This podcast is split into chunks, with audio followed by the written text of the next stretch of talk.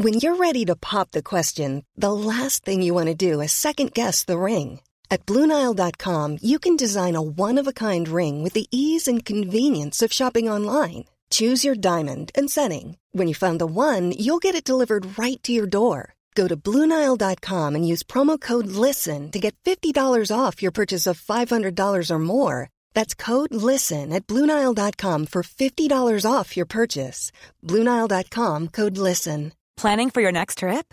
Elevate your travel style with Quince. Quince has all the jet setting essentials you'll want for your next getaway, like European linen, premium luggage options, buttery soft Italian leather bags, and so much more. And is all priced at 50 to 80% less than similar brands. Plus, Quince only works with factories that use safe and ethical manufacturing practices. Pack your bags with high-quality essentials you'll be wearing for vacations to come with Quince. Go to quince.com slash pack for free shipping and 365-day returns. Hey, it's Ryan Reynolds, and I'm here with Keith, co-star of my upcoming film, If, only in theaters May 17th. Do you want to tell people the big news? Right, I'll do. Sign up now and you'll get unlimited for $15 a month in six months of Paramount Plus Essential Plan on us. Mintmobile.com slash switch. Upfront payment of $45 equivalent to $15 per month. Unlimited over 40 gigabytes per month. Face lower speeds. Videos at 480p. Active Mint customers by 531.24 get six months of Paramount Plus Essential Plan. Auto renews after six months. Offer ends May 31st, 2024. Separate Paramount Plus registration required. Terms and conditions apply if rated PG.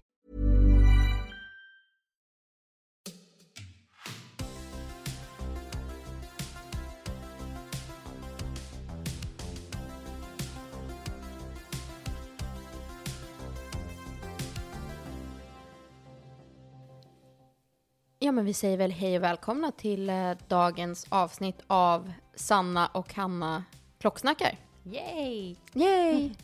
De brukar ju säga att när man spelar in podd så ska man ju ha ett så här, samma intro hela tiden. Vi måste kanske jobba på det.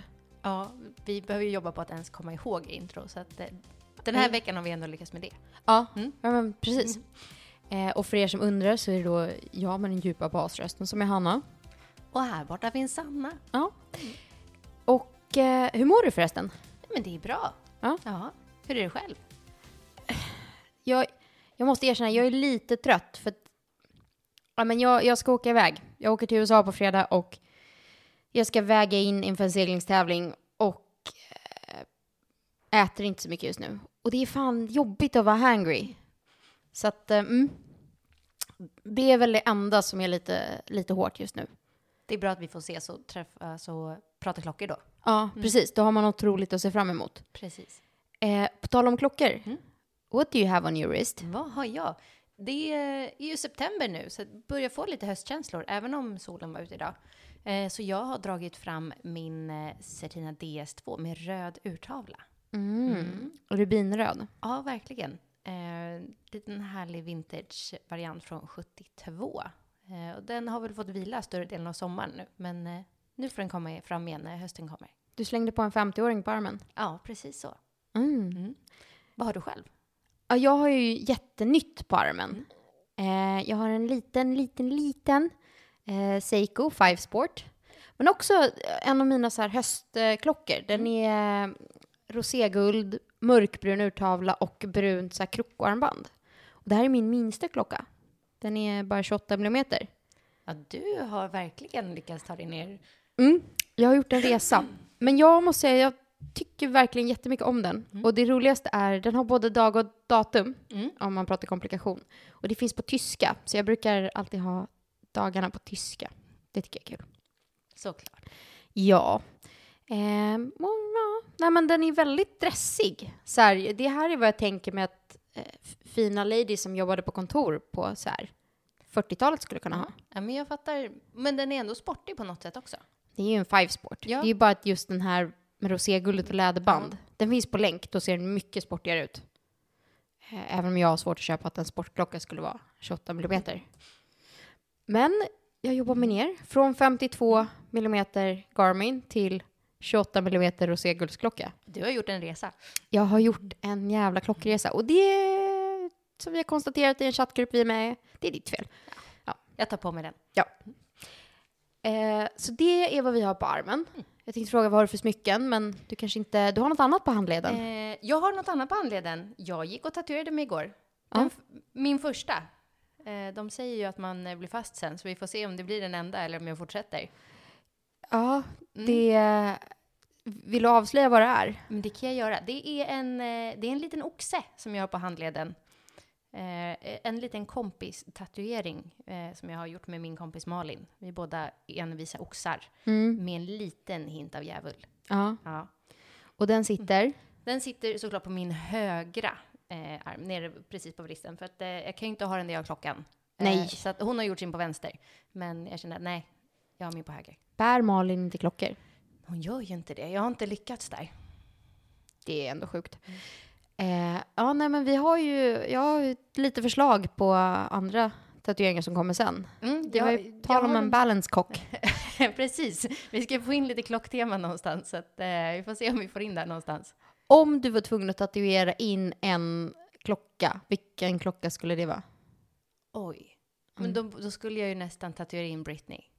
Ah, Ja. det är så? Ja, men det, ja, okej. Mm. En Britney i svanken. En Britney i svanken, varför inte? Ja, rimligt. Jag sitter ju fortfarande och drömmer om den här guldakvanauten, så det kanske är... Det är billigare att göra tatueringen än att köpa klockan. Eller hur? Tatuera fast den på armen istället. Oh, jag tror att det gör svinont att tatuera uppe på. Eh, och det var ju lite av vad som hänt sen sist, men det har hänt ganska mycket. Mm. Vi har ju haft superskoj ihop på sistone. Mm. Vi har hängt ganska mycket, mer än vanligt.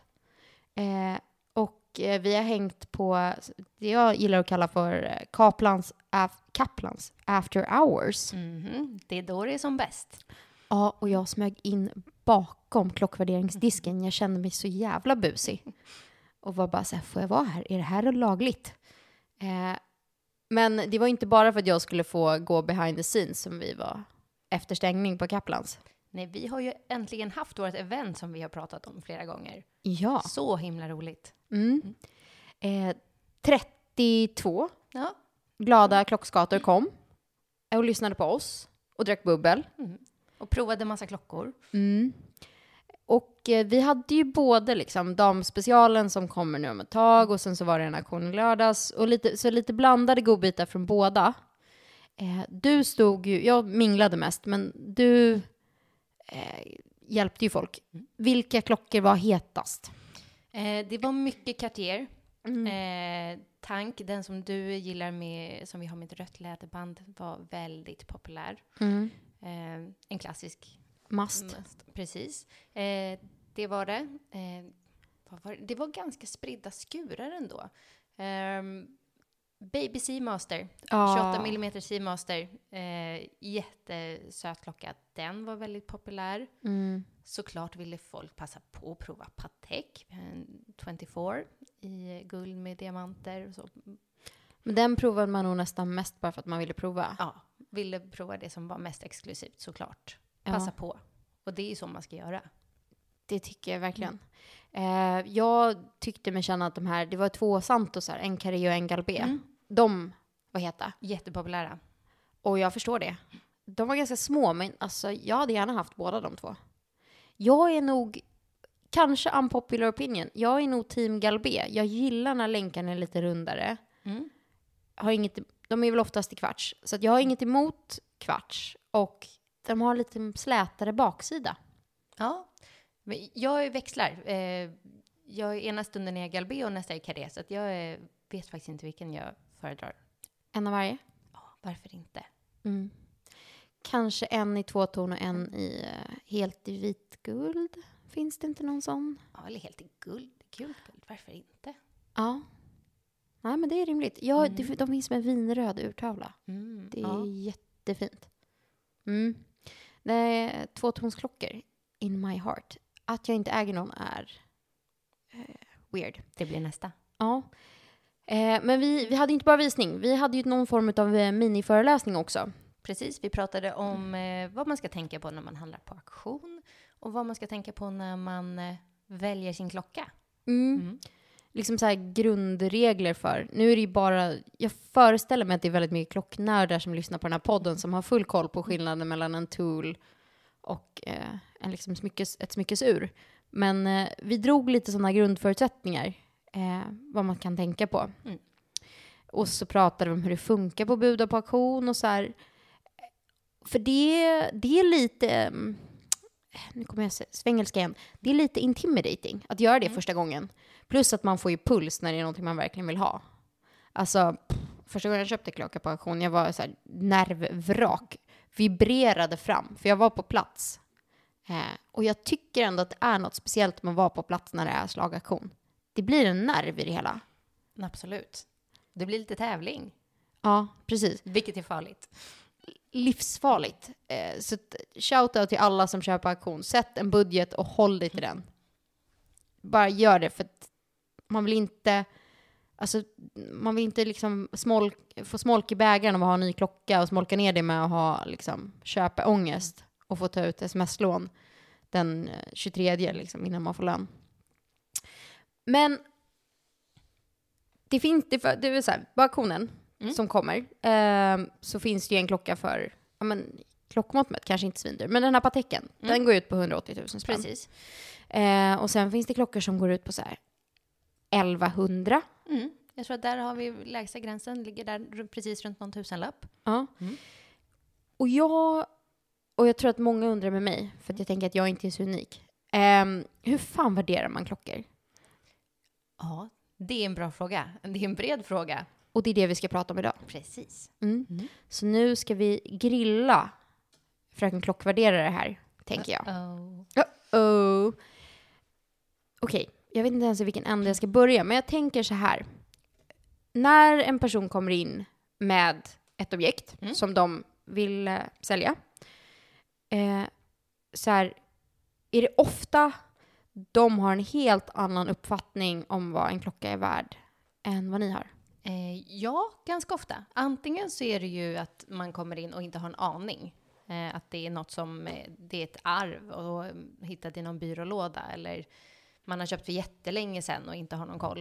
Eh, eller så har vi ju absolut alla som har försökt göra sin research eh, och tittar på vad de ligger ute för.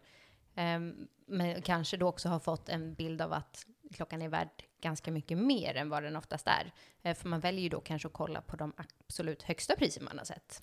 Och går in på typ kronor 24 och tänker inte på att det är prutmån liksom. Ja, precis. Och att om eh, du ser att det finns klockor för 110 000 och samma ligger ute för 180 000, då är din klocka sannolikt inte värd 180 000. För då hade någon köpt den där för 110 000 för länge sedan. Mm. Ah, ja, ja, ja, ja. If it sounds too good to be true, it probably is. Den gyllene regeln. Ja. Mm. Okej, det är rimligt. Mm. Ehm, Sen får man ju också tänka på det när det gäller auktionspriser gentemot att sälja själv. Att vi tar ju en bit för att vi gör vårt jobb. Eh, och vi jobbar inte med välgörenhet. Det är ett företag som ska gå runt. Eh, så det, är, det är klart att det försvinner en bit då. Men å andra sidan så kan man luta sig tillbaka och veta att eh, vi gör allt jobb med att garantera äkthet och fotografera och marknadsföra och ta hand om eh, betalning och alla sådana saker istället. ja, och det är väl också en grej att om man ska sälja den själv och lägga upp så, så här, du kan ju få vänta. Alltså Absolut. oftast på auktion så då har man ju ett marknadsvärde, sen kan det ju absolut bli budgivning. Mm. Ehm, och då, då vinner man på det. Men om klockan går så vet du att du får pengarna ganska fort. Annars får du sitta och hålla på den till något slags pris som du har bestämt i huvudet. Precis. Mm. Okej. Då har vi expectation level avklarad.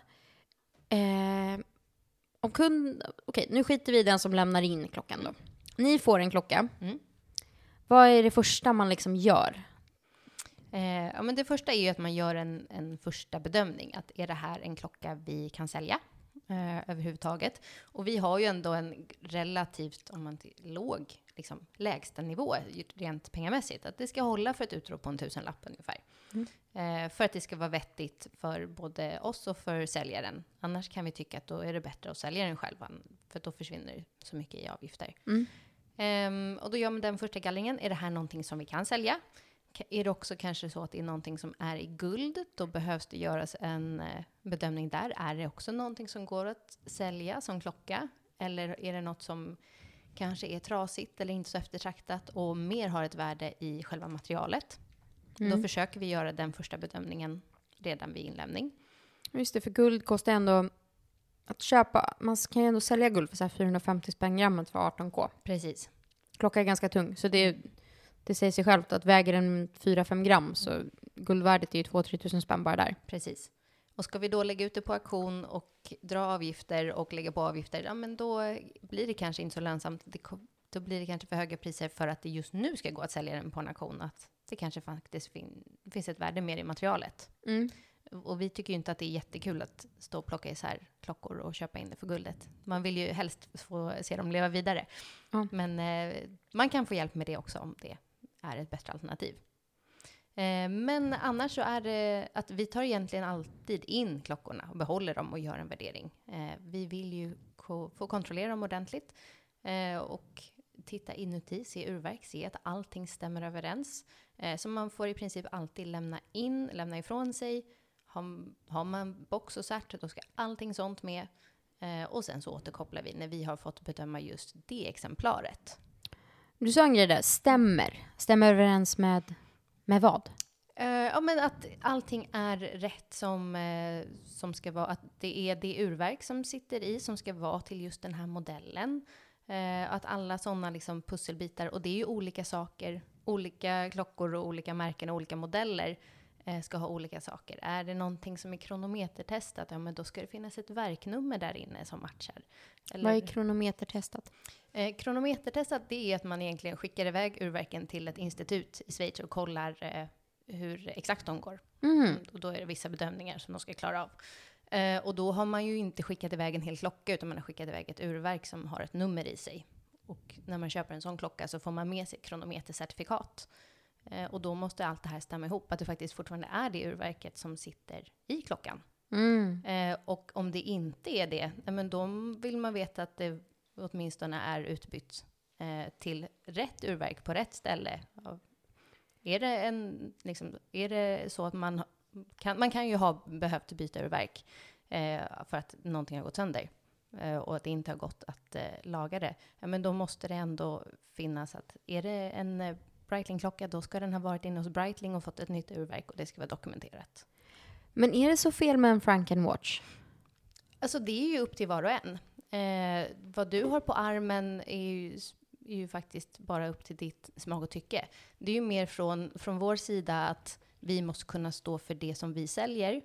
Eh, och att nästa person, den som köper, kanske inte är så kunnig och kanske inte riktigt förstår vad det är man köper. Eh, och då måste vi någonstans hålla ganska hårt i att Ja, men som en eh, Rolex-klocka. Har du varit där och monterat på en eh, diamantkrans som inte är tillverkad av Rolex, lämnar du in den för en service, då kommer de vilja plocka bort den här kransen och sätta på någonting annat. Den, den kransen som de tycker ska sitta på, så får du snällt betala för det. Du menar att om man kör eh, aftermarket frosting så plockar de bort det när klockan ska servas? Precis. Eller så tackar de helt och hållet nej. Eh, och det är ju sån information som kan vara svår att få ut och då tackar vi hellre nej till den typen av klockor eh, och vet att vi inte behöver liksom hamna i kläm med en köpare på det viset att de någon gång ska hamna i trubbel. Men tar ni emot eh, Frankenwatches ändå?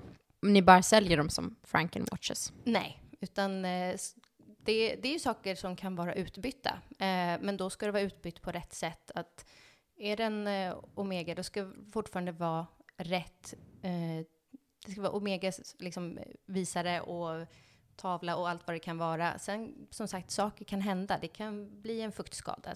Och det blir kanske inte lika roligt med en gammal vintageklocka som har helt nya visare. Men man kanske inte hade något val. Eh, men då ska det ju fortfarande vara visare som är monterade av Omega på rätt sätt. Nu måste jag relatera till en personlig erfarenhet här då. Mm. Eh, Bob, min eh, Breitling, Ja. han har ju utbytta visare. Precis. Är det Breitling-visare? Ja, precis. Och då är det ju det att eh, där har man behövt byta visare. De kanske tappade lysmassan helt och hållet. Eh, och då har man ju fått byta, för förut så var det ju tritium. Eh, och nu har du Luminova istället. Ehm, ja, och man var tvungen att byta vid något tillfälle. Men då är det fortfarande, liksom, det är ett okej byte. Eh, och då har vi också poängterat det, så man vet vad det är man köper. Är det typ som att gå till märkesverkstaden med bilen och få en ny... Om man har en eh, Audi så får man en ny Audi topplock eller vad man nu gör. Ja, men lite så. Att man måste fortfarande kunna laga det man har. Eh, men då ska det vara gjort på rätt sätt. Och framförallt så måste vi kunna berätta att det är det som har gjorts och inte försöka försköna det till något det inte är. Nej. Okej. Om vi tar saker som är lite mer kosmetiska. Alltså gamla klockor med läderband, de byts ut hela tiden. Mm. Jag antar att just läderband som byts påverkar inte värdet. Nej, det struntar vi fullständigt i. Det, Det är vad det är. ja. Eh, för jag ser rätt ofta att så här, ej originallänk. Mm, för det är ju också, eh, det är lite samma sak där, att du kan ju ändå plocka på vilken typ av länk du vill på din klocka. Det påverkar inte.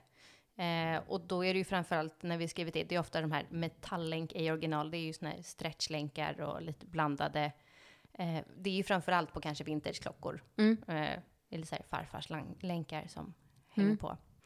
Och det får också följa med för det Det påverkar värdet eller? Nej, egentligen inte.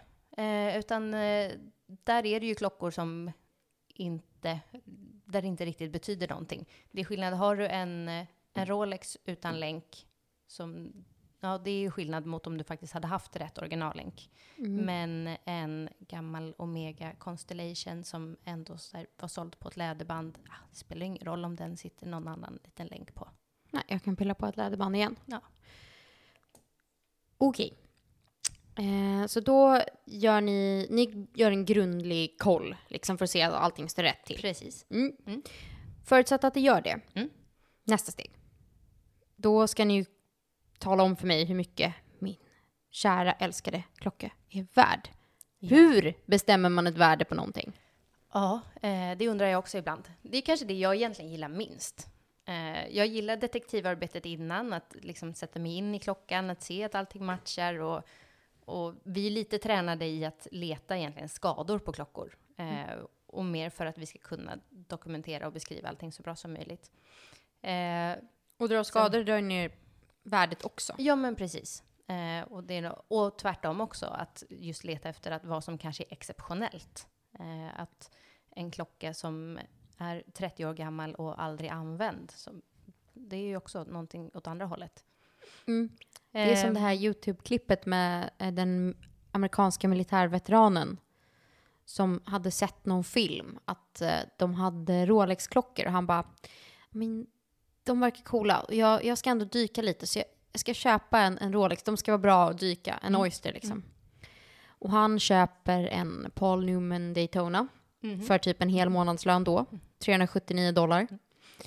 Eller om det var, han, det var mer än vad han tjänade i månaden, men ändå. 379 dollar. Eh, vad tjänar man i militären då? Kanske, säg, att, säg att det var kanske 40 000 spänn då. Mm. Ja. Det är fortfarande ingenting idag. Och han köper till och med liksom en, en finare variant. Jag tror att den är liksom en... Det är de här Oyster, alltså verkligen de här täta. Jag vet inte, det finns på YouTube. Sök Army Veteran Daytona. Eh, men sen så får han den, han tycker den är så fin, så han bär den typ två gånger. Och sen så ligger den inne i ett kassaskåp. Han har ett blankt garantikort från Rolex, vilket i sig var då, så de värt så här 30 000 spänn. Eh, och låter den ligga och får sen reda på att den är värd så här 650 000 dollar, för det finns ingen annan. Mm.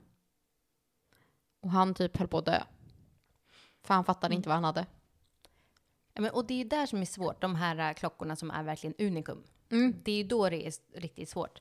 Eh, klockor, vissa modeller ser vi ju liksom, från månad till månad, har alltid med. Hashtag Eh. all the sea masters. Lite så. Eh, nej men, och där är det någonstans ganska lätt. Där kan man jämföra mot eh, bättre skick, sämre skick, vad, eller sådana saker.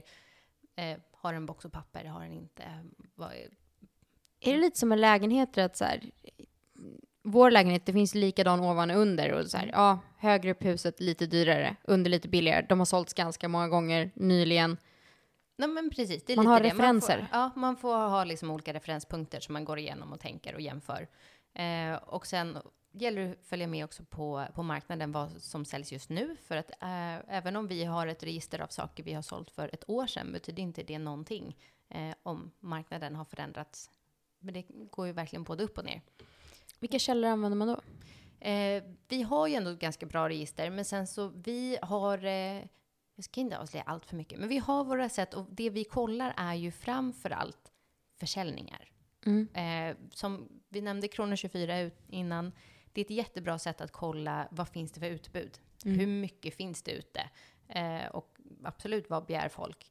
Eh, men vi vet ju också att det där är ju inte sålda priser som ligger ute där. Så det är bättre att kolla på liksom Booli på slutpriser än på Hemnet vad som ligger ute. Precis. Ja. Eh, och det är där man måste jämföra och sen hitta rätt nivå för att aktioner handlar jättemycket om psykologi. Eh, även om vi har en känsla för vad vi tycker att den ska säljas någonstans betyder inte att vi kan börja där.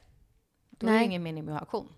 Nej. Utan då måste vi hitta rätt läge där någonstans ska det finnas en möjlighet att, ja, om det bara är en budgivare, då ska priset vara rätt. Men det ska fortfarande finnas utrymme för att man ska kunna bjuda upp den och det ska kunna finnas en edge. Så det är en eh, liten balansgång där, att hitta rätt pris. Ehm, Så, så man gör egentligen, man gör research och kollar vad resten av världen säger. Verkligen. Eh, och sen är det ju skönt, vi är ju ett team nu på, på sex personer. Så vi har ju varandra att verkligen diskutera saker med. Och det är ju dagligen så tar man hjälp av en kollega. Att, eh, är det liksom, tycker du att jag har rätt här? Häng, jag tänker så här. Eh, följer du med i Mm. vart- vart jag är på väg någonstans? Eh, så det är jätteskönt att kunna ha varandra och, och diskutera saker med också. Finns det, jag tror att jag vet vad svaret kommer vara, men finns det några klockor som är svårare att värdera än andra? Absolut. Eh, men det är ju de här liksom, klockorna som man, som man ser väldigt sällan såklart. Eh, just eh, klockor som kanske är en vanlig modell, men som, ja, men som jag nämnde innan, är helt oanvända. Eh, för vad betyder det egentligen på marknaden? Eh, vi kan ha sett 40 stycken använda, men så kommer den här sista som aldrig någonsin har använts. Vad, vad sätter man för värde på den? Eh, och sen är det ju såklart alla de här liksom vintage Rolex och Omega och de här som är hypade på auktioner världen över egentligen. Eh, och där man ska ha tungan rätt i mun när det gäller olika varianter och marks och liksom verkligen hitta rätt. Mm. Mm. Ja, för det, alltså, jag tänker att de, de vanliga, vanliga klockorna, det finns ett gäng, om vi säger typ Omega Seamaster. Mm. Det finns massor, det finns i olika storlekar, det finns typ alltid eh, att få tag på. Mm. Eh, och ja, de kan gå upp lite i budgivningen, men så här, torskar du en så kan du hitta en ny ganska snart. Det Precis. kommer mer. Mm. Du behöver inte kompromissa för att hitta någonting. Vill du ha box och papper så finns det sådana. Kan Mm. du skita i det så finns det andra.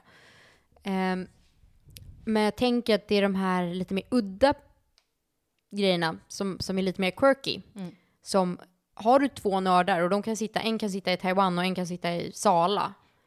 Men som vill ha just den och det bara finns en. Är det då man kan få de här liksom budkrigen? Precis, det är då raketerna kommer. Men de kan också inte bli sålda för att de kanske inte hittar dit. Precis, och det är det som är jättesvårt.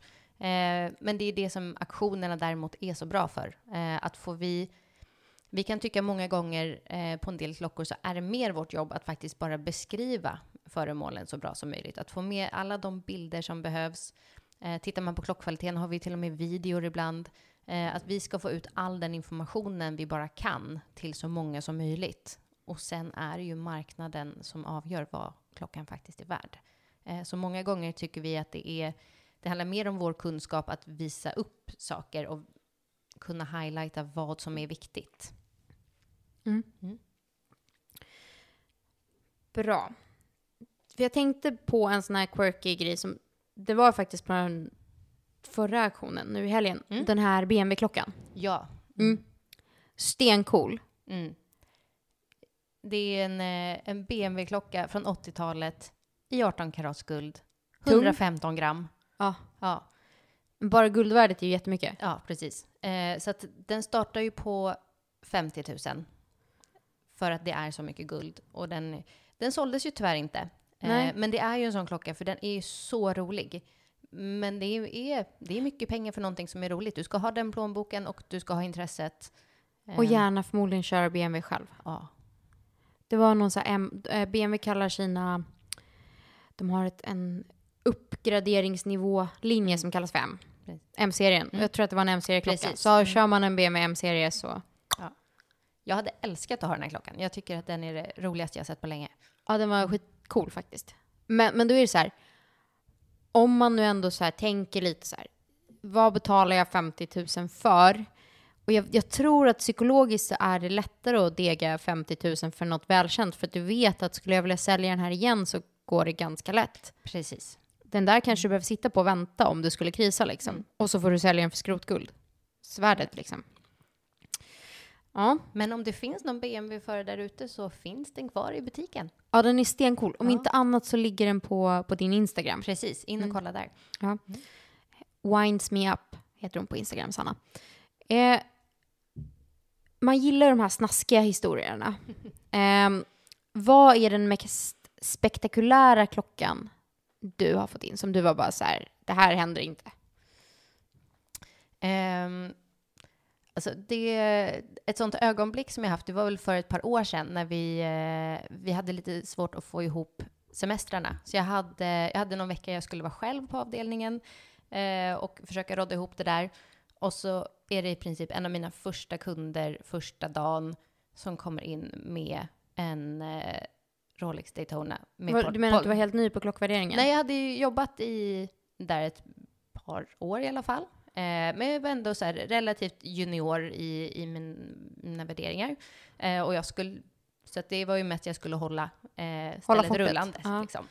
Eh, men så kommer den här Rolex Daytona med Paul Newman-urtavla in. Eh, och helt fantastisk klocka.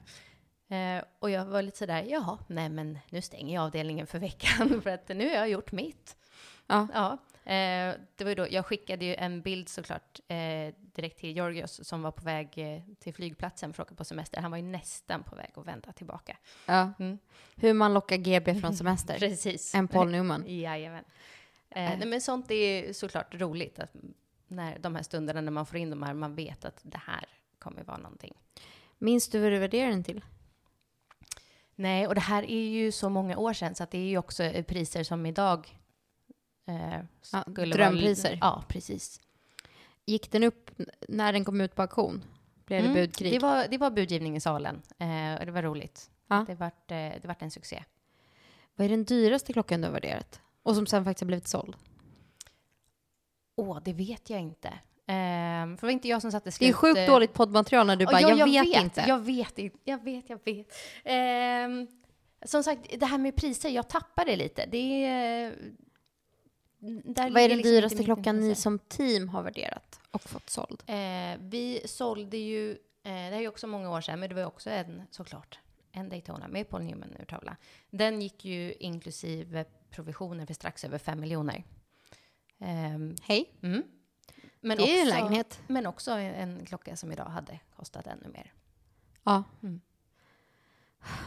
Men sen jag tycker att det roligaste är ju ändå historierna. Mm. Eh, vi hade ju en, eh, en eh, Universal Genève Polaroter för ett par år sedan som hade tillhört en eh, Jag har ingen aning om vad det är för klocka. Eh, det är en... Eh, den ser ganska enkel ut i sin så här... Det ser ut som lite grann en, en typisk, liksom, den här 50-talsklockan. Ja. Eh, Hey, I'm Ryan Reynolds. Recently, I asked Mint Mobile's legal team if big wireless companies are allowed to raise prices due to inflation. They said yes. And then when I asked if raising prices technically violates those onerous two year contracts, they said, What the f are you talking about, you insane Hollywood ass? F- So to recap, we're cutting the price of Mint Unlimited from $30 a month to just $15 a month. Give it a try at mintmobile.com slash switch. $45 upfront for three months plus taxes and fees. Promo rate for new customers for limited time. Unlimited more than 40 gigabytes per month. Slows. Full terms at mintmobile.com. Wow. Nice. Yeah. What you're hearing are the sounds of people everywhere putting on Bombas socks, underwear, and t-shirts made from absurdly soft materials that feel like plush clouds. Yeah, that plush. And the best part? For every item you purchase, Bombas donates another to someone facing homelessness. Bombas. Big comfort for everyone. Go to bombas.com slash ACAST and use code ACAST for 20% off your first purchase. That's bombas.com slash ACAST. Code ACAST. men eh, den togs fram när man började flyga över polerna. Mm. Alltså polaroter. Eh, och där mitten 50-tal. Och sen så gjorde man då SAS-varianter för SAS-piloterna. Mm. Eh, så det här var en sån. Eh, och då är det barnbarnet till en pilot som lämnar in det här. Eh, och vi får med hela historien om, vi får med liksom gamla pass och priser som den här piloten har vunnit, för han, hade, han flög mycket ner i Sydamerika. Eh, och där var det något plan som gick sönder, eh, så att jag kommer inte ens ihåg hela historien, men Han var basically en sån här hjälte i en actionfilm. Ja, han lyckades liksom landa ett plan som hade gått sönder så pass att det var ett hål och någons skor flög ur planet. Och det var en, en galen historia. Han lyckades landa det, alla överlevde och han vann massa priser. Och det här fick man liksom ta del av. Eh, sånt där är ju fantastiskt roligt. Vet du vad Knut Knutsson i Antikrundan hade sagt? Nej. Proveniens. Precis. Okej, Ja. så det är inte bara själva objektet, det är också objektets historia. ja, men precis. Eh, alltså någonstans, skulle du eh, få Buzz Aldrins Speedmaster som var på månen, oavsett om någon har kört över den med en bil, Ja, ja. så kommer den ju fortfarande ha sin historia och sitt värde. Mm. Mm. Ja, men det är ändå rimligt. Eh, och för er som inte förstår min referens till Knut Knutsson, kolla på Antikrundan. Eh, Shoutout till My Darling Carolina som är smyckesvärderare där. Och till Mikael Wallhagen som är klockexpert. Absolut. De skulle ju kunna köra en Antikrundan på bara klockor och smycken för min del. Skit i mattorna och de här träskålarna liksom. Ja, jag är en tant. Jag tycker att det är jättebra tv. Jag gillar att kolla på det linjärt också. Jag vet inte vad det säger om mig. Ehm, vad, om vi återgår till uh, snaskiga auktionsstories. Mm. Vad, en klocka som du minns som ni värderade och som det sen bara rasslade sjukt mycket iväg på. Och det här kan ju vara pro procentuellt, tänker Mm, jag. ja, För vi kan inte precis. ta de här Paul Newman. Liksom. Nej. Eh, men någon som eh, jag tycker var väldigt rolig var ju, måste ha varit, om det var förra hösten tror jag. Eh, då Var det på KKn? Ja, då hade vi ju faktiskt en eh, Cartier Panthère. Mm. Ja, eh, i helguld med en ganska ovanlig eh, diamantbesättning på den. Original Cartier Ja, diamantströssel. absolut. Eh, och den ropade vi ut liksom lite försiktigt. Eh, Vad är lite försiktigt för en guldpantär? Ja, men jag tror 100? väl... eh, Nej, alltså jag tror att den låg i... Vi pratar 40 000 eh, spannet. Där någonstans tror jag. Ja. Eh, och landade väl någonstans över 200 000. Ja. Och det var ju den klockan på den auktionen som hade mest unika eh, budgivare. Det var så många som var intresserade av den här. Och det var lite roligt också för att det var ett damur. Det är ju inte jättemånga damer på de här eh, samlarauktionerna. Nej, men jag tror att det kommer ändras. Vi har ju pratat om det nu. Eh, small watch, big drip. Precis. Och ehm, det finns en stil och klockskribent som heter Nigel Folks Mm. som har skrivit om den lilla klockans återkomst. AP har börjat göra små Royal Oaks. Mm. AP och Royal Oak är en annan historia, men det faktum att de gör det är stort. Mm. Och vi ser mycket mer så här 35-36 mm klassen. Så det kanske är uppsvinget för damuret. Ja, men vi hoppas på det. Ja, Ja. exakt. Och lite rolig.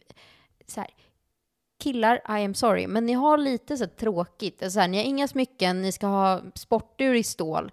Vi kan ha helt bananas guldur med hästar och det kan vara eh, stentavlor och Ja, och där vi kan ju verkligen gå från de här absolut minsta små smyckesuren upp till din 52 mm Garmin. Mm. den är nog ingen som skulle gå till. Men vi kan ju säga 45 i alla fall, Ja. 42. Absolut. Ja, okej, så en Cartier Panthère. Alltså de är så hypade just nu. Ja. Jag förstår att eh, det, det blev gaga för den. Har du någon mer slamkrypare som inte är så här it girl, eh, watch of the moment? Ja, men en, eh, en som var fantastiskt rolig, jag kommer inte ihåg exakta pengar på den här, men vi hade ett Tissot väggur Ja, i form av en ratt. okej. Ja, eh, med, du vet, det, vi pratar inget urverk här, utan du sätter i de vanliga liksom, batterier på baksidan. Trippel A. Ja, typ så. Eh, och jag tror att vi började på 1500 spänn för att vi tyckte att den var lite rolig. Mm. Och jag tror att den stack iväg till typ så här 50 000. Alltså det var helt sinnessjukt. Ja, det är fan sjukt. Mm. Det var någon som verkligen, verkligen, verkligen ville Ja, ha. det var några som absolut så här, skulle ha den i sitt garage eller någonting. Eh, och, mm. Kanske någon med mycket motorcyklar. Till så sponsrar ju MotoGP. Ja. Så man gillar eh, supersport bikes. ja, men precis. Eh. Men, men den är en sån som man alltid kommer minnas. Att vad hände med den där ratten? Jag undrar var den sitter nu. Ja. Jag eh, håller ju på att ta motorcykelkörkort. Just jag skrev det. faktiskt teoriprov igår. För andra gången, för att jag, man får ha dem i ett år. Och jag skrev första september och så har jag uppkörning lite senare i år. Eh, men, eh, så att det, det hade gått ut så jag fick göra om det. Eh, anyhow. Eh, det får mig att tänka mycket på motorcyklar. Jag kollar på MotoGP slaviskt. Eh, Tycker typ att det är roligare än Formel 1. Kanske lite weird. Eh, och sen har jag alltid min Tissot-klocka på mig när jag tittar. Mm. Vi har, jag och min man har våra motorcyklar i ett garage på Sveavägen. Och det är alltså en sån vuxen lekstuga. Där står typ 50 hojar och så kör man ner och så är det så här grå väggar, mörkgrå. Och sen är det så här gamla vintage emaljskyltar, gamla vintagefoton på du vet så här brudar i jeansshorts som har en eh, USA-målad hjälm.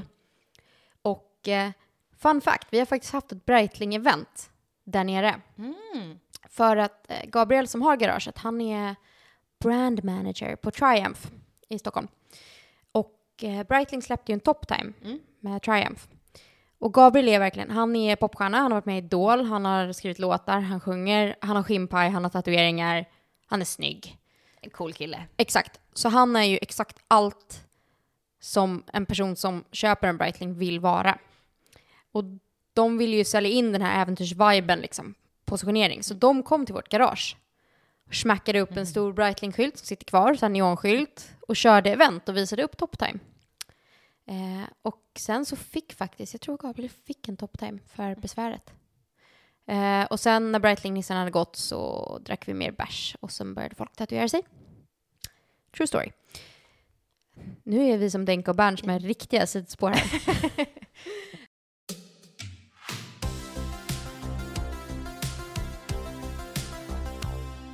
vi eh, ska väl säga skål. Ja, skål. Skål.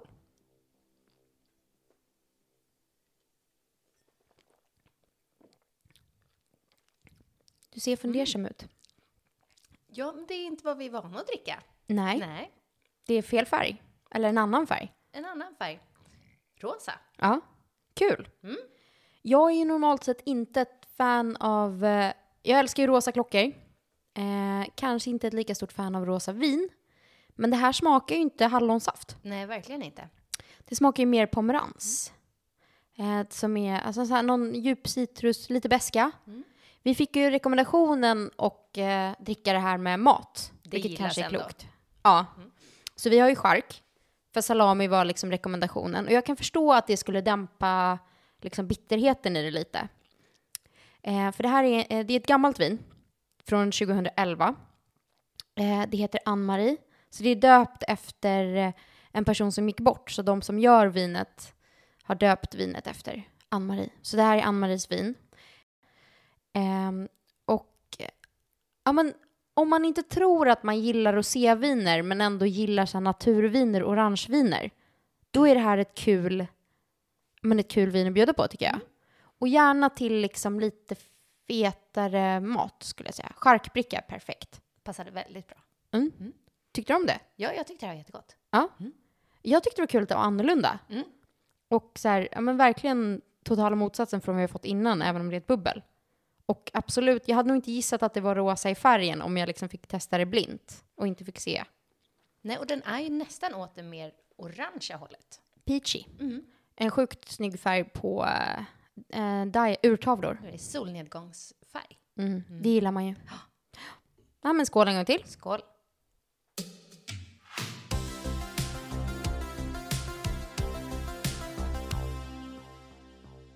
Eh, men om vi ska eh, återgå till aktionen. Ja. Vad ser du som så här, grejer som fortfarande går relativt under radarn som man verkligen... Vad, vad, vad ögnar du på aktion nu? Alltså jag är ju så dålig på det här. Jag har ju aldrig koll på vad som kommer sticka iväg. Ehm, jag är alltid den som lite grann hänger på hypen. Mm. Ehm, så att jag ja, vad ska man säga? Det är väl, eh, jag tycker det är väl neo vintage som vi ser mycket. Eh, och det känns ju inte som någon hemlighet. Nej. Eh, utan att man har liksom tagit sig från de här som var 50, 60, 70-tal eh, och tycker att det som förut var kanske fortfarande lite halvmodernt 80-90-tal och en bit in på 2000-talet. Nu börjar det kännas lite halvgammalt och charmigt också. Men där var ju du verkligen, verkligen tidig på bollen. Ja, men eh, där ramlade jag in ganska hårt ganska tidigt. Mm. Jag hade tänkt spara det här till vad som upptar våra klockhjär- klockhjärnor just nu. Mm. Men jag tror ju efter att ha hängt lite i, i vår chattgrupp där stenhårt på Constellations. Jag tänker Ja. att det är nästa liksom. Panther har ju fått, eh, Panther och Santos Mm. rasslat iväg. Ja, men precis. Alltså vi tänker, vi vill hitta fler klockor med integrerade länkar. I till, två ton. I, och till lite bra pris. Och lite dressade. Ja. Så att jag tror på Constellation-klockorna. Mm. Och de finns, alltså det finns jättedyra Constellation också för att det Absolut. finns varianter. Men Men om man kollar varianter 80-90-tal och lite enklare, ja. Mm. Och var det liksom good enough för Cindy Crawford kan jag tänka att det är good enough för mig. Eller hur? Och sen vet jag inte, för det här kan slå åt två håll. Det finns ju väldigt mycket Seamasters ute. Du får ju så här jätteschyssta, alltså bra dykare Mm. till rimliga priser. Absolut. Vi kan inte säga bra pris, men re relativt sett okej priser. Men här är frågan. Omega trissar ju upp sina priser, eller alla trissar upp sina priser nu. Och så här, tror det kommer bita dem i arslet, för jag tror att de gör det för att de vill höja andrahandsvärdet på klockorna. Men jag tycker inte att jag ser det på Omega just nu, om vi inte pratar så här speciella speedies. Liksom. Nej, men jag är med dig. Det känns som, vad har de gjort nu? Typ tredje höjningen i år kanske? Ehm, Don't get me started. ja, och det är... Vad de- instegsklockorna, vad kostar de? Så här 60-70 tusen? Ja, men säkert där någonstans. Ehm, nej, men det känns som att det kanske har eh, åkt iväg lite väl. Eh, men kanske är väl därför så många tittar på, på andrahandsmarknaden och eh, på just neo vintage och hela den biten. Att där kan du ju fortfarande hitta bra bitar från Omega till eh, lite bättre priser. Men där har vi också sett, alltså tittar du på en vanlig CMaster 300 från 90-talet, alltså vilken resa, ja, men vilken resa det har gjort under, liksom, det gick på, på ett par månader, om man såg bara på våra auktionsförsäljningar, eh, så gick prisen upp något galet. Det är fan typiskt, för jag har typ börjat vara så här, mm, kanske en baby diver. Ja, BSM kallar vi den för, Baby Seamaster. precis. Jag är sjukt sugen. Eh, ja. Kanske mer det än eh, Constellation, men jag tycker också att Constellation är ju en sjukt classy klocka. Tänk du ska gå på frackmiddag. Mm. Och där kan man ju verkligen jobba så här his and hers om man tycker att det är kul. Eh, så man har... Och det är liksom, ja men den här integrerade länken. Mm. Vi hade ju en eh, Manhattan-variant som var helt, Ah. eh, liksom, den, väldigt tunn, alltså i helguld med svart bessel. Den var helt fantastisk. Vill du berätta, vad är Manhattan? Jag vet inte exakt vad som, jag, tyck, jag vet att jag tycker om Manhattan men jag vet inte om varför för jag vet inte vad som är skillnaden. Men den, den är liksom lite plattare. I de, för det finns en del eh, Constellations som är lite mer runda och bulliga. Ja. Eh, så, men det här är liksom en lite plattare, tunnare variant. Nice. Mm. Ja men ska man ändå gå netto dainty så kan man gå all in netto dainty. Verkligen. Ja. Mm. Okej. Så att jag tror på uppsvinget för Constellation. Jag är inte säker på Seamaster. Eh, vad kan man mer se för trender? Vad har också ökat i popularitet? Ja, Men det känns som att man eh, upprepar sig jämt när man säger Cartier. För det har ju varit en, en sån resa senaste åren. Det, och det var samma som jag sa på eventet. Det var det som alla ville titta på. Mm. Ehm, vad ser vi mer? Jag tycker att eh, också kanske att de små damuren Mm. eh, börjar komma lite mer. Jag kan inte säga att det är någon trend. Det är fortfarande, det måste vara verkligen rätt klocka och Men små damer, du pratar väl inte de här allra minsta typ 10-12 millimeter? Nej, men om vi tänker typ kan, ja, men runt 20 millimeter kanske Okej. eh, uppåt. Och att det är lite det här mer smyckesuren, att man har en liten guldklocka på ett läderband. Att det kommer lite mer. Mm. Eh, att folk kanske kan anamma den stilen. Jag gissar att de, de är fortfarande, många av dem kan ju få så ganska coola saker för väldigt lite pengar, alltså typ 2-3 tusen spänn. Ja. Och då tänker jag att man bara, ja ah, men det här vore nice, för det gör ingenting om jag bär den tre kvällar per år. Nej, men precis. Nej, och jag tycker överhuvudtaget att folk är mer öppna för att eh, kanske titta på annat än de här stora märkena. Att man vill mer ha lite roliga saker. Eh, att man kan hitta saker som är... Dels tittar man på vintage kan man mer titta på vad det är för urverk. Eh, att det är samma urverk som sitter i många av de bättre märkena. Men du får en annan design och en helt annan prispeng. Ja. Ja, nu är ju Tissot jättestort, men jag hittade den här gamla antimagnetiken som jag tyckte var stencool. Eh, så här. I- Jag tror inte den gick för mycket, många pengar. Nej, den har inte sålts ännu. Jo, den var i helgen. Var den? Ja. ja, men den gick för typ utrop. Ja, men jag, jag tror att den gick upp lite grann. Men eh, säg strax över 2000 kronor eller någonting. Ja. Ja. Och, den var, och då, det är ändå så coolt, för då har man ändå en klocka som är 80 år gammal. Ja. Och det är ju sjukt. Eh, det var faktiskt, jag funderar på om det var en tjej på eventet som köpte den. Hon sa att hon hade blivit drabbad. Mm. Det hade varit så roligt om det var så. Hoppas det. Ja, verkligen. Men eh, känner vi, är det något mer man behöver veta om eh, värdering och klockor och så här? Ehm, nej, jag tror inte det. Och Nej. dyker upp frågor så hör av er. Ja, slida in i DM. Yes. Eh, jag heter, jag har ju rebrandat mig själv. Jag heter ju Magpie understreck memoirs. En, en, eh, en skatas bekännelser eh, nästan. Eh, för jag börjar prata för mycket om klockor och sen så vill jag att alla mina utländska klockkompisar skulle kunna förstå vad jag dillade om och kunde stava till mitt handel. Så nu är det Magpie memoirs. Och mig hittar ni som tidigare på Winds Me Up. Mm. Eh, och eh, tycker ni att det var jättesvårt kan man gå in på Kaplan Sports så har de taggat båda oss i inlägg. Precis. Ja. Vi har fått en lyssnarfråga Ja. Eh, och det är du som har fått den. det är jag som har fått den. Eh, och jag har gjort en liten undersökning på det hela. För det här tyckte jag var lite roligt. Ja, du gick all in social media management. Jajamän. Eh, så vi fick frågan, frågan, hur använder man klockan? För att kolla tiden eller bara som accessoar? Och om jag börjar med att ställa frågan till dig. Fan, jag fick ingen betänketid. Ehm, nej, men jag eh, kollar gärna tiden på klockan. Eh, jag väljer en, alltså jag väljer ju klocka utifrån att den ska vara en accessoar som är snygg. Eh, men jag har alltid en klocka. Eh, och jag ställer faktiskt alltid mina klockor så att de går rätt. Det, det är någon OCD-grej med att det ska vara rätt datum eh, och rätt dag då på de klockorna som har det. Så att eh, jag använder dem för att titta tiden. Jag kan tycka att det är mycket det är så charmigare att inte ta upp mobilen alltid. Säger personen som sitter med mobilen klistrad i händerna 23 timmar om dygnet.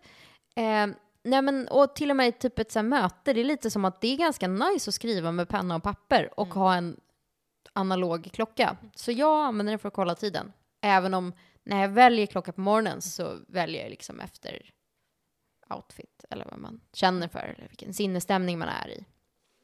Mm. mm. Du då? Nej, men jag är med dig. Det är, det är ju samma sak. Sen eh, har jag vissa klockor som jag kanske vet håller tiden bättre än andra. Eh, så att om jag verkligen behöver veta exakt vad tiden är, eh, om jag till exempel hjälper en kund ibland och ska ställa deras klocka, då kanske jag faktiskt snarare kollar över på dataskärmen och ser vad klockan är. Eh, för, Rimligt. Ja, för att jag vill ändå här, att det ska bli rätt. Ehm, jag har någon gammal Certina som jag vet att den drar fem minuter per dag. Men eh, ja, jag tittar på klockan när jag inte behöver veta slaviskt på sekunden vad klockan är. Nej, men är klockan hel eller en kvart över? Ja, precis. Mm. Då kollar jag på handen. Eh, och jag vill säga att jag alltid ställer datumet rätt. Eh, och bara därför så eh, har jag inte rätt datum på klockan idag. Nej. Nej. Eh, om jag har quickset så sätter jag alltid. Eh, men nu är den här som man måste gå runt 24 timmar och den här var en hel månad bort. Eh, och jag vill inte slita på verket så mycket. Så den, fick, eh, den har fått gå fel hela dagen datummässigt. Ja, men jag tänker att nästa gång du tar på den, Ja, nej, nu får den ligga liksom eh, tills jag hamnar rätt. ja, eller typ någon dag innan Mm. Ja, så kan du säga. precis. Ja. Ja. Då, Men Eh. vad, vad sa, vad sa lä- lyssnarna, läsarna? jag tänkte- och det är ju, det är ju mest eh, verkligen klockintresserade personer som har svarat. För det jag tänker också att person, vissa personer, om jag tar min pappa som exempel, han har ju en klocka Han är absolut inte klockintresserad. Han förstår inte vad det är jag pysslar med på dagarna. Ehm, Nej. nej. Men hans klocka är ju hans livboj. Mm. Han skulle aldrig gå någonstans utan klocka. Eh, Så det är ju en person som absolut använder sin klocka för att hitta vad är tiden, vad är datumet. Mm. Ehm, Men jag tänker kanske lite mer att just där om man är intresserad av klockor på ett annat vis och har en samling och de kanske tittar på det lite på ett annorlunda sätt. Eh, Men nej, alla, eh, alla som svarade eh, säger att de använder sin klocka för att titta på tiden. Mm. Eh, Och så frågade jag ju då också om eh, just om datum däremot. Och då var det hälften som sa att ja, datumet ska alltid ställas. Men jag tänker att det är så här, klockan... För att det, man, ibland så har man ju situationer när man inte har mobilen ehm, eller sitter vid en dator men ändå jobbar så här. Det kan vara viktigt att hålla koll på ungefär. Mm. Typ så här, är klockan lunch? Är den två? Börjar det närma Mm. sig någonting? Precis. Och bara, nu är det nära. Men Då kanske jag kollar exakt så att jag inte missar tunnelbanan, tåget, flyget, Precis. whatever. Så att eh, det... Men jag köper det. Ja. Och för i de flesta situationer så är det viktigt att veta, säg att man kan ha lite säkerhetsmarginal på morgonen. Så här, är klockan sju eller är hon sex på morgonen? Och var någonstans däremellan ungefär. Fem minuter diff, det är en snosning, men det är så här, Men ska du hin- hinna med den där tunnelbanan på minuten? när så- man kutar. Mm, precis. Äh, behöver jag springa eller Ja. kan jag gå med värdighet? Precis. Ja.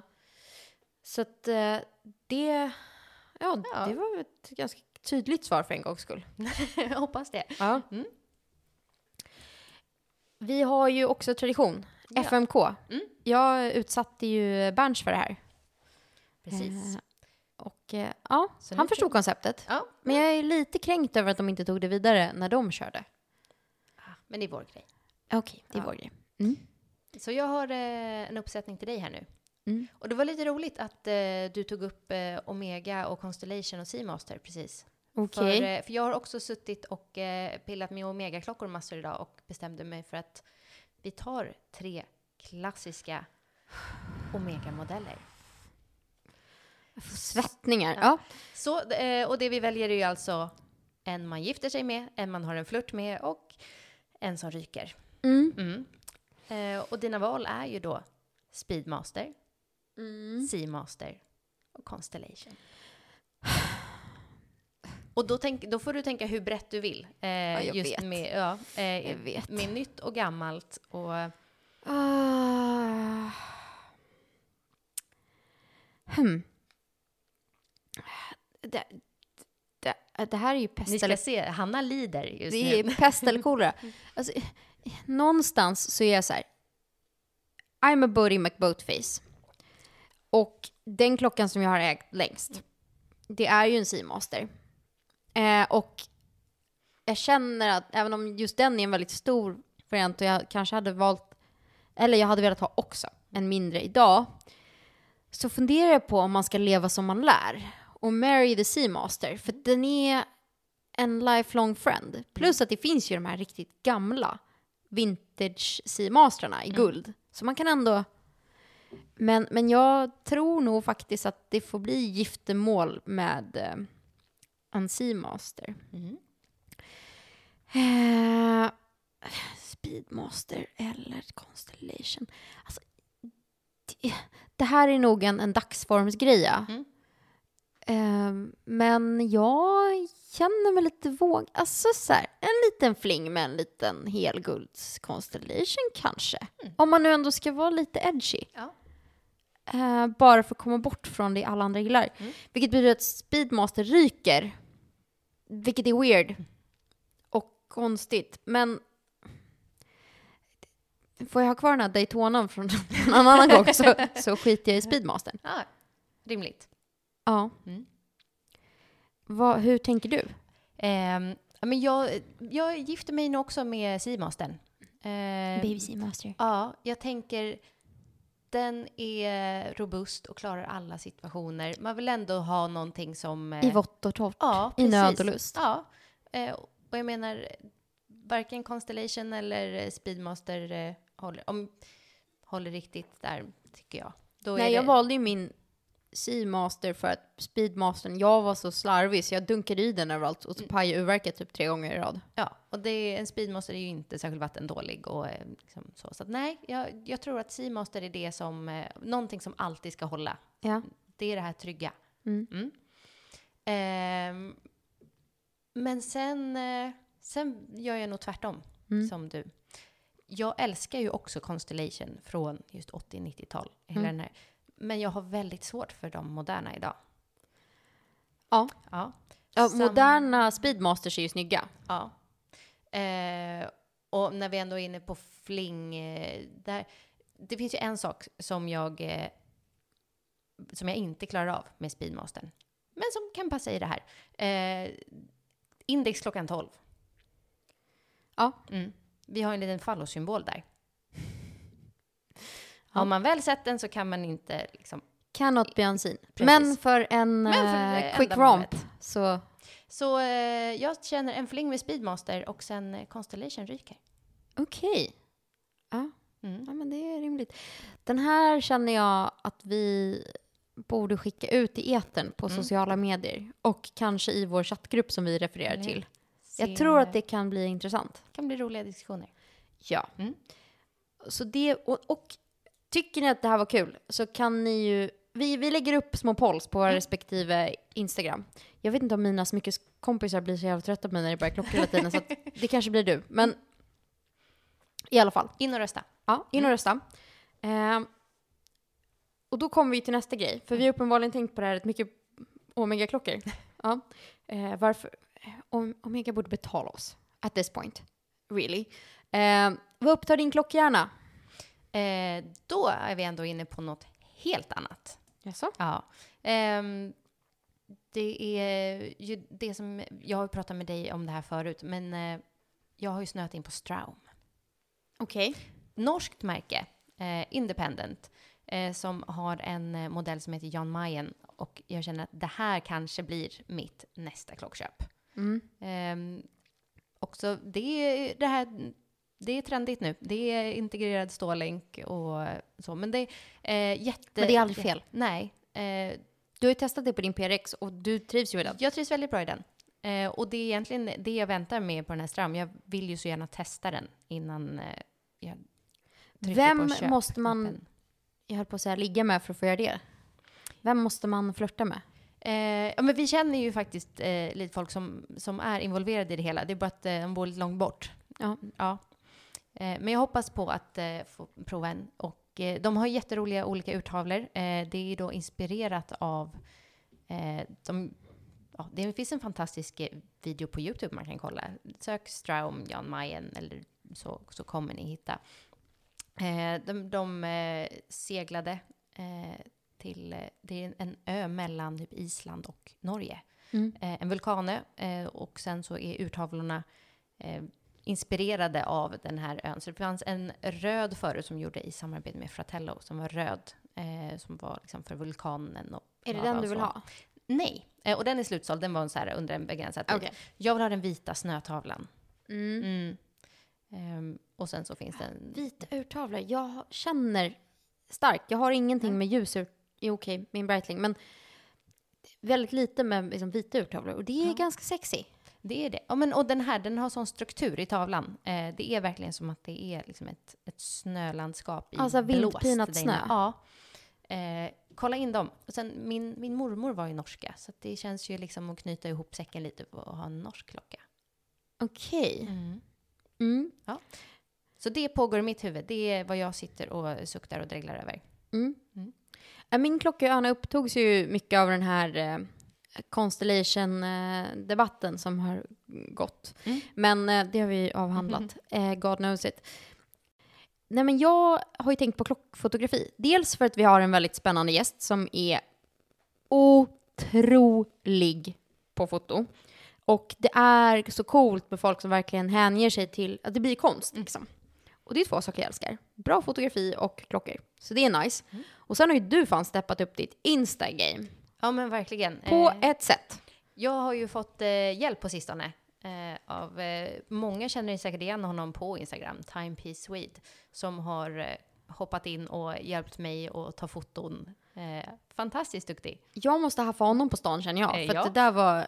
För jag tänker att klockor och smycken borde vara samma sak. I need him. Eh, framförallt till Skatans skatter där jag flippar vintage-smycken. Där Mm. hade jag behövt hans hjälp. Ja men verkligen. Eh, och hans eh, egna Instagram-konto ska man ju verkligen följa om, om det är någon som inte redan gör det. Nej. Mm. Och jag känner att det har fått mig att mitt nästa klockköp kanske inte är ett klockköp utan en, en ny lins för att fota klockor. Så det har jag funderat på. Eh, och sen så har jag insett hur många så här, ja men i, i neo-vintage-världen, alltså hur många roliga underskattade klockor det är som man kan få till rimliga pengar. Mm. Eh, som så här, ja, men jag, det är nästan så att jag blir mer impad av folk som faktiskt har hittat de här som inte är de stora grejerna. Så det har jag funderat mycket på. Liksom de här, ja men det, det hänger nog ihop med Skatans skatter. Så här, underskattade saker som, som bara måste få hitta ett hem och som förtjänar att älskas och få leva ett vackert liv på någons handled länge. Så det har jag tänkt på. Ja. Eh, hur känns det? Ja men vi kanske är där. Vi är kanske där. Ja. Vi ska ju fortsätta ta chark och dricka lite mer bubbel. Så att eh, nu blir det off mic. Så fortsätter den här diskussionen. Men det hade ju varit så himla kul om eh, ni som lyssnar slidar in i våra DM. Gärna i mina också för jag känner mig lite utelämnad. Jag vet att Sanna är the watch guru. Eh, men eh, hör av er vad ni tycker och vad ni tänker och om ni har lyssnarfrågor eh, och vad ni tycker att vi borde ta upp eh, i nästa avsnitt. Eller vi har ju lite, men, men vad ni vill höra framöver. Ja. Ris och ros, bra och dåligt. Ja. Mycket frågor. Eh, tips på kul FMK som ni tycker att vi borde köra. Ja. Tipsa, tipsa. Ja. Eh, och med det så säger vi väl eh, time out. Ja. Tack för idag. Tack för idag.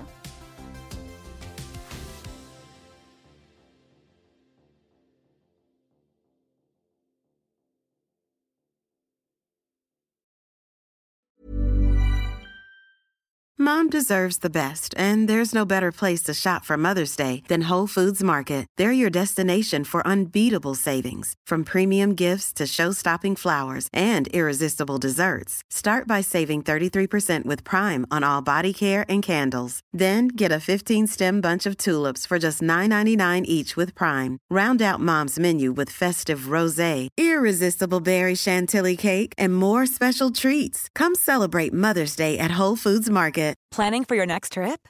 Elevate your travel style with Quince. Quince has all the jet setting essentials you'll want for your next getaway, like European linen, premium luggage options, buttery soft Italian leather bags, and so much more. And is all priced at 50 to 80% less than similar brands.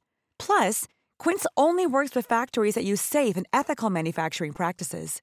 Pack your bags with high-quality essentials you'll be wearing for vacations to come with Quince. Go to quince.com slash pack for free shipping and 365-day returns. Summer's just around the corner, so give your body the care it deserves with Osea's best-selling Andaria algae body oil. Created by infusing Andaria seaweed in barrels of botanical oils, it leaves skin silky soft and glowing. Plus, it's clinically proven to improve elasticity and deeply moisturize without feeling greasy. It's safe, clean, vegan skincare. Get 10% off your first order at OseaMalibu.com with code GLOW, plus free shipping on orders over $60.